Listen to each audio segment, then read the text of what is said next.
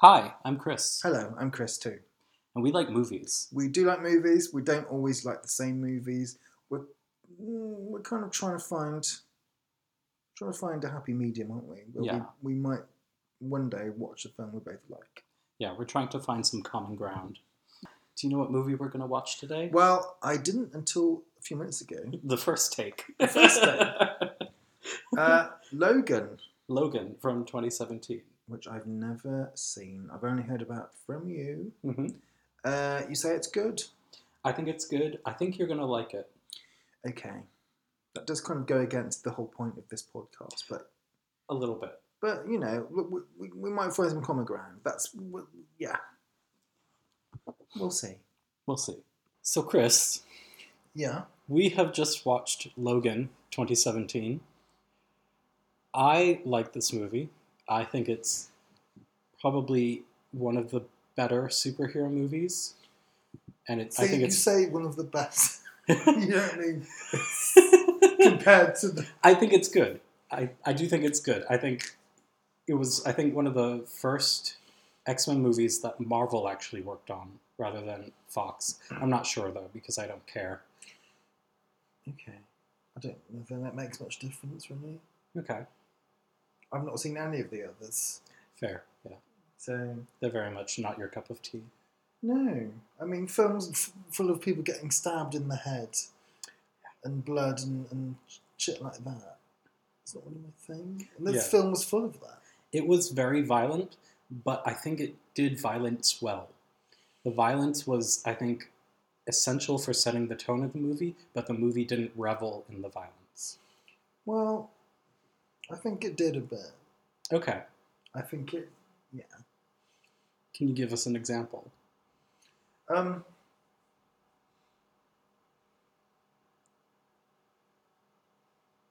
no.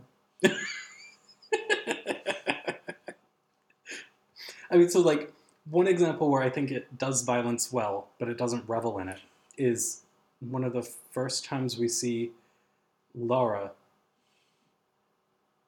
uh, after we've realized that she's actually a killing machine. She's carrying that guy's head out and she throws it into the dirt. Okay. I think that's very violent, obviously, but I think it's the way that it, that it's shot. It's such a wide shot that you can't tell what she's carrying at first, so it plays off as more of a surprise rather than reveling in the gore, while still being very quite gory.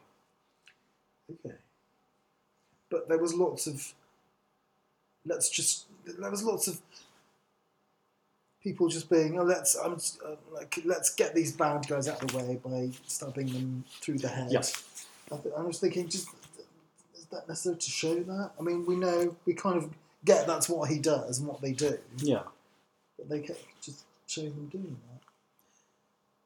yeah, Didn't know that it was entirely necessary. maybe not entirely. I think a lot of it served a purpose in the film broadly. I think it sets the tone and it sort of makes sure the audience realizes that Logan is not actually the hero of the story. Do you think there was a hero? No, No. I think the movie wants us to think that not only is there no hero, but there's no such thing as heroes. Okay. And I think it's both like textual and that the characters literally say it, and subtextual in that like it's a superhero movie where there's no superheroes. Effectively, they're all kind of horrible. I mean, the kids are okay, mostly. Yeah, they're traumatized. What do we think of Laura? Well, Laura. She was. Laura. Um, I think. I think that sort of character is not super interesting, but I think that actress did a very good job with what she was given, especially in terms of like physical acting. I must admit that I that I I find it hard to remember stuff that happens in films when I've seen it only once. Mm-hmm. A lot of it, there's just like key bits that I remember. Um, but you've seen this twice now. Yeah. Should we go through the plot briefly? Briefly. Okay. Um, so it's 2030 something, 2039? 2029. 2029. Mm-hmm. So not far from now, No.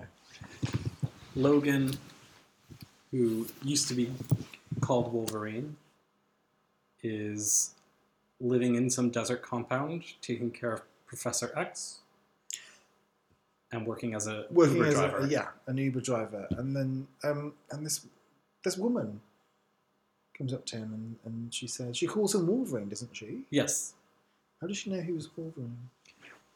uh, because in the universe they've actually made comic books about Wolverine's exploits. Okay. So, like, in our universe, there are comic books about the X Men. In the X Men universe, there are comic books So, about the X Men. okay. So it's sort of metatextual, Right. literally metatextual. Uh-huh. Um, she, yeah, she approaches him. I need help. I have money. You need to get me and my daughter to Canada. Do we we do we see Laura at this point?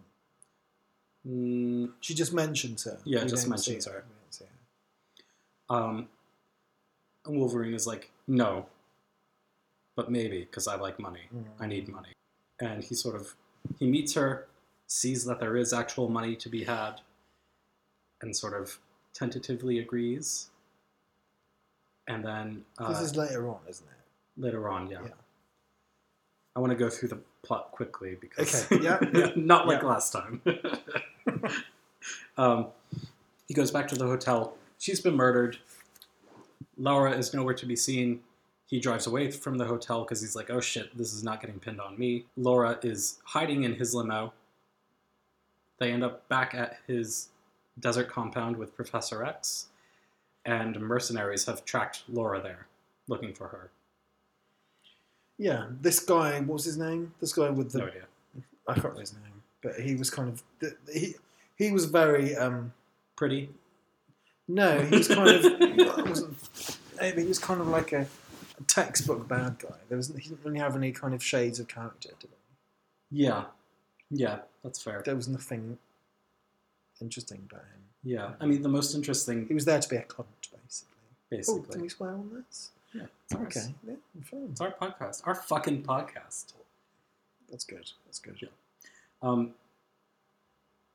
yeah, so he shows up, a bunch of his buddies. They wreck everything, try to kill people. They don't really succeed. Uh, they capture Caliban, who is. Oh yeah, Caliban. He he's not really essential for anything, is he? He's kind of not the slave, but he's kind of he's a mutant who doesn't like daylight. Yeah, he gets burned immediately in daylight, and he can. He can like smell other mutants or something. Which, is quite yeah. a gift. Yeah, I mean, they're not all winners, are they? uh, And he just kind of disappears from the plot in the end. It's not really. well, no, he shows up in the plot a Doesn't couple he more get killed? times. I can't remember. He does. So uh, later on, Caliban gets shown being tortured, which sort of Mhm. moves the plot along, gives the bad guys a way to find Logan and Laura where they've gone. And because Caliban can track mutants, he is being forced to track them for the bad Mm. guys. Uh, but Caliban sort of gets his revenge in the end by blowing himself up and all of their equipment. Um, But we're digressing slightly Yes, from we've- the, the plot. it's gone, gone a bit off. So Laura, Professor X, and Logan are in this limo, which is badly beaten up, and they This go to This Vegas. is when they're masquerading as a family. Yes. Uh, they go to Vegas. Uh, they stay in a hotel. Professor X has a seizure that causes everybody in the vicinity to get stuck. Yeah. Um, and historically, Logan's the only one who can get to him in time to give him, The, the the crucial injection yeah. of whatever it is. Um, Is that ever explained? What it is? I think it's just anti seizure. I don't know. And that sort of alerts the mercenaries to their presence in Vegas. Mercenaries show up. Or no, the mercenaries had shown up before the seizure because they get stuck during the seizure as well. Remember, there's that whole scene where Logan is slowly going through the hallway and he's killing a bunch of people to get to the professor. Yeah. Okay. But we don't remember what how they ended up there. They must have just tracked them there somehow. Yeah. Okay. Caliban.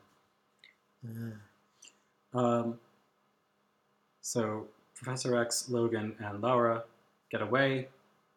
Professor X dies. Yeah, we Yeah. know. Can, can we give away the, the, the crucial? Yeah, of course. Cool. Okay, so uh, there's a there's a there's like a, a mutant. There's a there's a bad there's a bad a bad um, Logan basically Yeah, who's been created from Logan's DNA. yeah Yeah.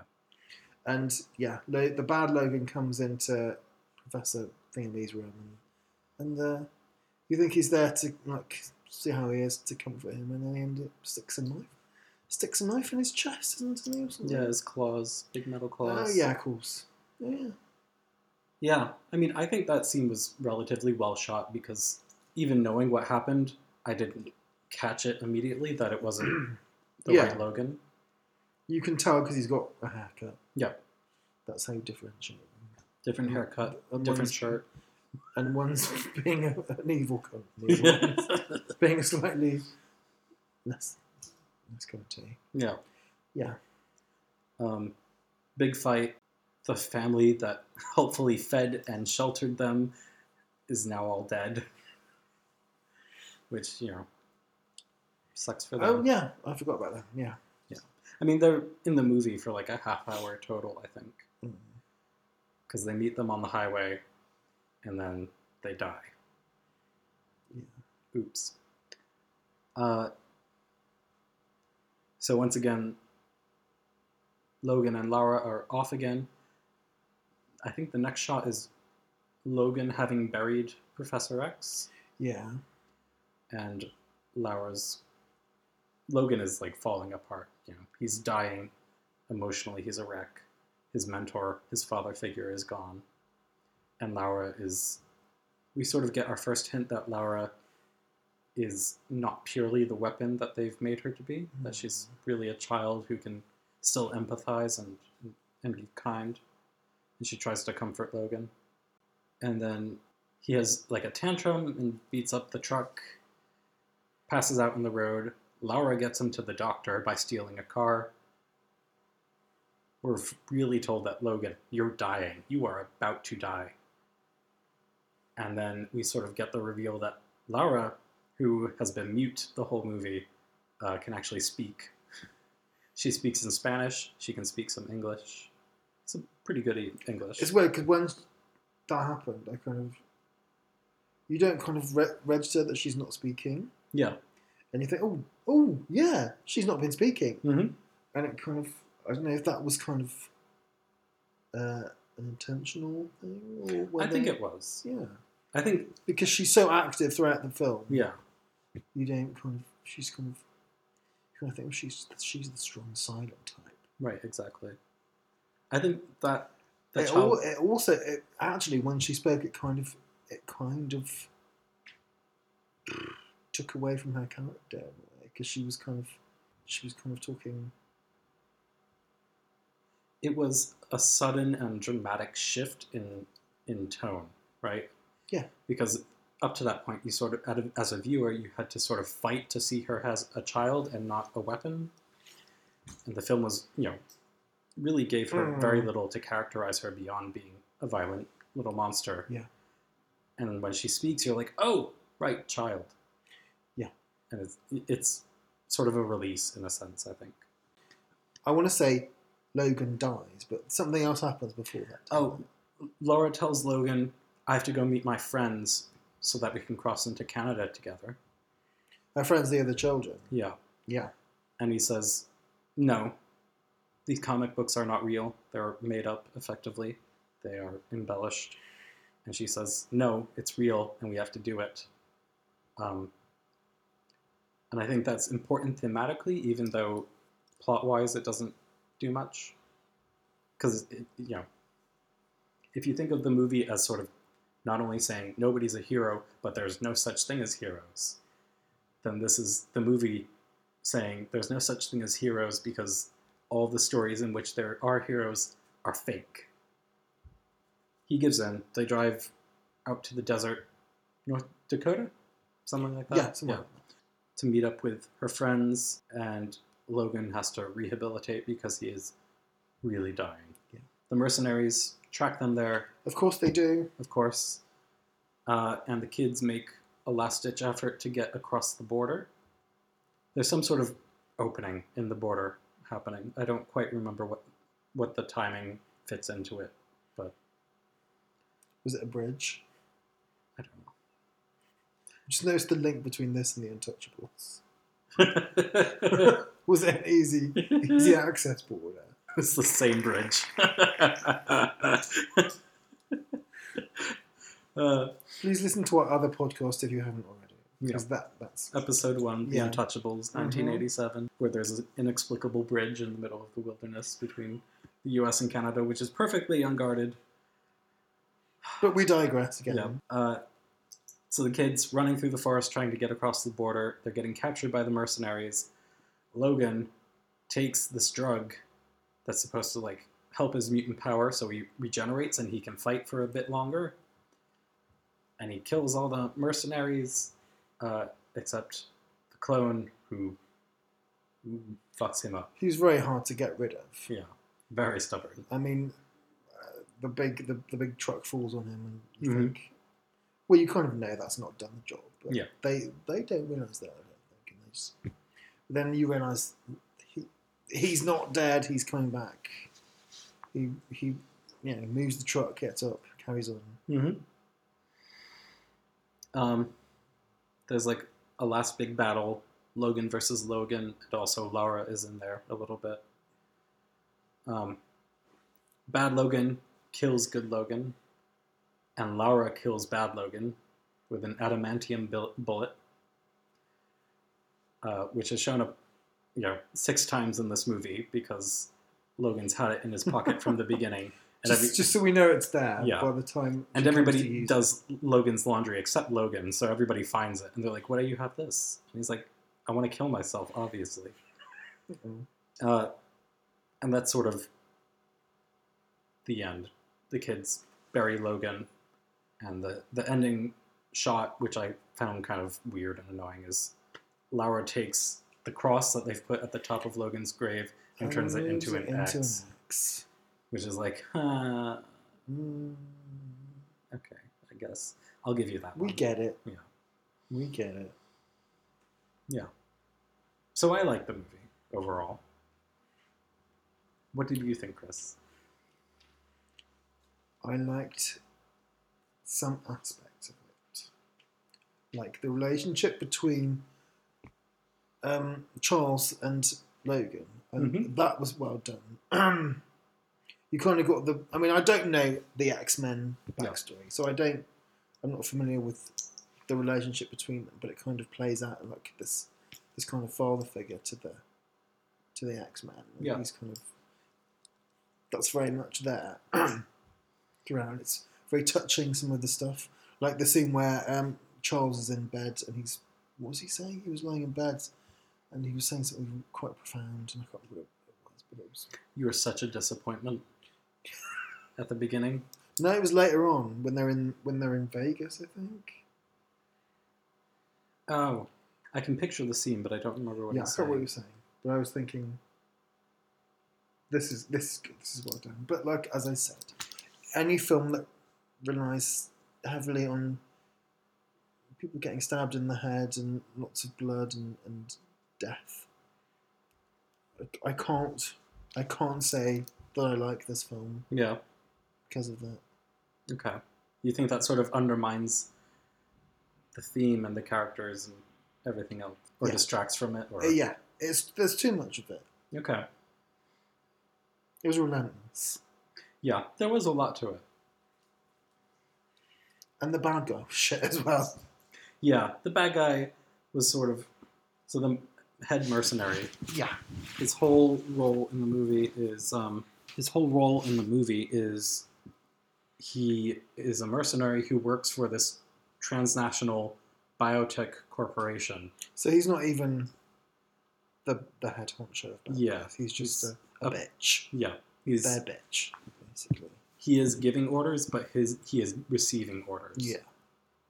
and this, you know, this company genetically engineered these mutant children to be weapons.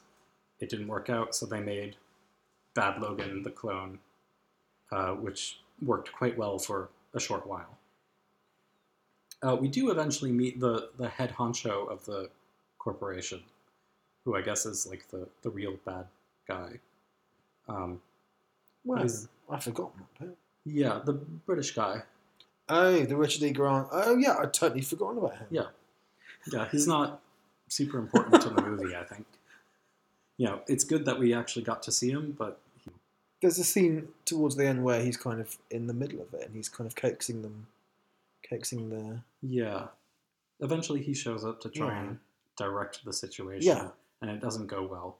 The children murder him, which was satisfying. Actually, they had like the grass grow up and over him and like swallow him into the earth, which was cool, but I don't know if it means anything. Wasn't that the mer? I thought that was the mercenary. The head mercenary guy. Was it? Oh, I don't even remember correctly. Okay. I thought it was. Hmm. Hmm. This film. I, yeah, I mean, to be fair, I was thinking, right, I'm never going to watch this film again. But all the stuff you've pointed out, I think, well, I, I, I might try this film again one day. Yeah. Maybe. I mean, that's encouraging. Yeah. Yeah. Well, I'm not saying. I mean, I'm not saying.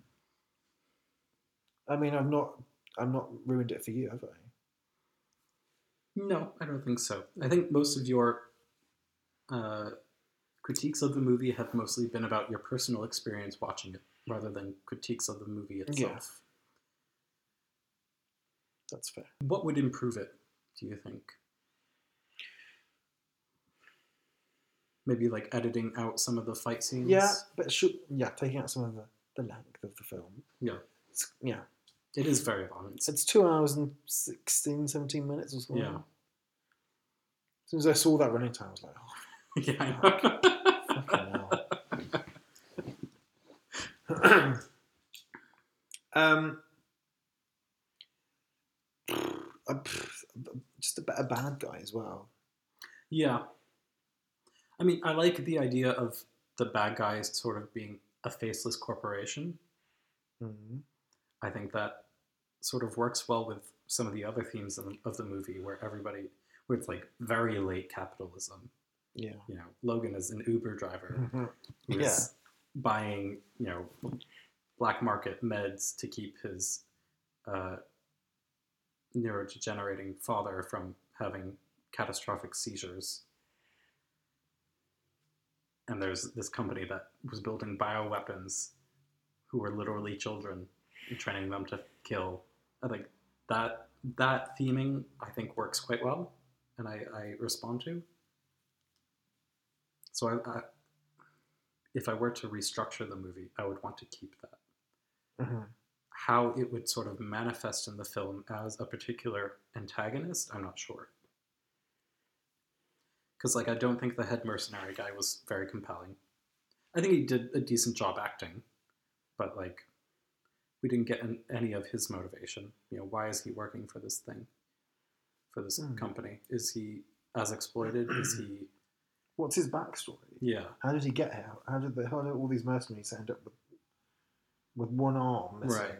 that they have to have a mechanical Yeah, I mean, thing? one way that could have been expanded upon is like they might have even done this in the movie and i just don't remember is like if they were veterans if they were like wounded in a Mhm. foreign war and they came back to the us and they were you know they're damaged goods the us doesn't take care of its veterans. Yeah, and they be- were like this company gave me purpose and gave me healthcare and you know gave me a job so i could actually function in society. That would i think make the villain more compelling and we would be able to sort of avoid the the british guy entirely because i think he's sort of a weak spot in the movie his character Yeah, I'm curious as to the character of Caliban. Does he appear in previous um, X Men? He does appear in one. There's a previous one where uh, it's not very good. Well, it's not as good as this not? one. Like it, it's really not good. Um, it's the X Men Apocalypse movie, which I may have seen some clips from this. yes, uh, it's. A, I am a fan of the X Men movies, like an unabashed fan. I don't think they're necessarily good movies, Mhm. but I recognize that X Men Apocalypse is abysmal. Like it's stunning that it was released by a team of supposed professionals. Isn't that the one where there's a guy that can stop time or make things go stop time and then run really fast around and then Yes. fix stuff? Yeah, Yeah, I've seen that clip. yeah, it's a really well done clip. Yeah, but you're like, what the fuck's going on? Yeah. the fuck is this? Um, Oscar Isaac is in X Men Apocalypse, who is a fantastic actor. You have no idea who he is. Um, no, isn't he something to do with the new the Star Wars films? He's in Star? Wars. He was in Annihilation. He was in Ex Machina. Okay, Annihilation and Ex Machina are both excellent movies. I think you would even enjoy them. Well, what's- well, maybe. Yeah, he was in that. Uh, it, it, a lot of really good actors were in it, and it's just horrible. Yeah. Uh, well, I was watching the clips that I saw. I was thinking, oh, they they did this for the money. Let's face it. I mean, I was watching Patrick Stewart in in, in this one. I'm thinking that pretty much. No, I don't think Patrick Stewart does anything for money anymore. He's got to be just all set. He's doing stuff because he just can't be at home anymore. Otherwise, he'll die. He's he's bored. He's worried if he's at home they won't find him. Otherwise, who will turn into this character? Yeah. Oh, The irony of that. He's excellent in this, I think. Yeah. It, yet there's a few points in the movie where it's insinuated that either Logan or Professor X has done something horrible in the past that Professor X can't quite remember. And he sort of he hates Logan for it, but he doesn't quite remember why. And Logan is sort of you can tell that Logan has been taking care of Professor X for a long time. That it's gone from sort of a labor of love to you know just something he has to do and you know there's an undercurrent of love in there maybe but it, it it's expressed in a very exa- exasperated way like especially at the beginning when logan goes into the big silo with Mhm. professor x and he has to This sort of is one aspect I've totally missed. Hmm. Is that something you, you you got from watching it at the time, or something that has come into your mind since? um it's a little bit of both Okay. like so at the one of the earlier scenes when Logan is taking care of Professor X in the silo, and he's sort of they're arguing, trying to get him to take his meds, and the chair flips over. Logan's reaction isn't "Oh no," you know, immediately reaching out for help. It's I'll put my stuff down, I'll go and pick you up, I'll put you in bed, but I'm not going to be super gentle or affectionate about it. So that that sort of made me think it's something that's been going on a while and it's something that sort of the affection of it has gone away. Well, I must admit, I liked it more than I was expecting to, Oh, good. but I didn't. I, you know, it has its issues. Yeah.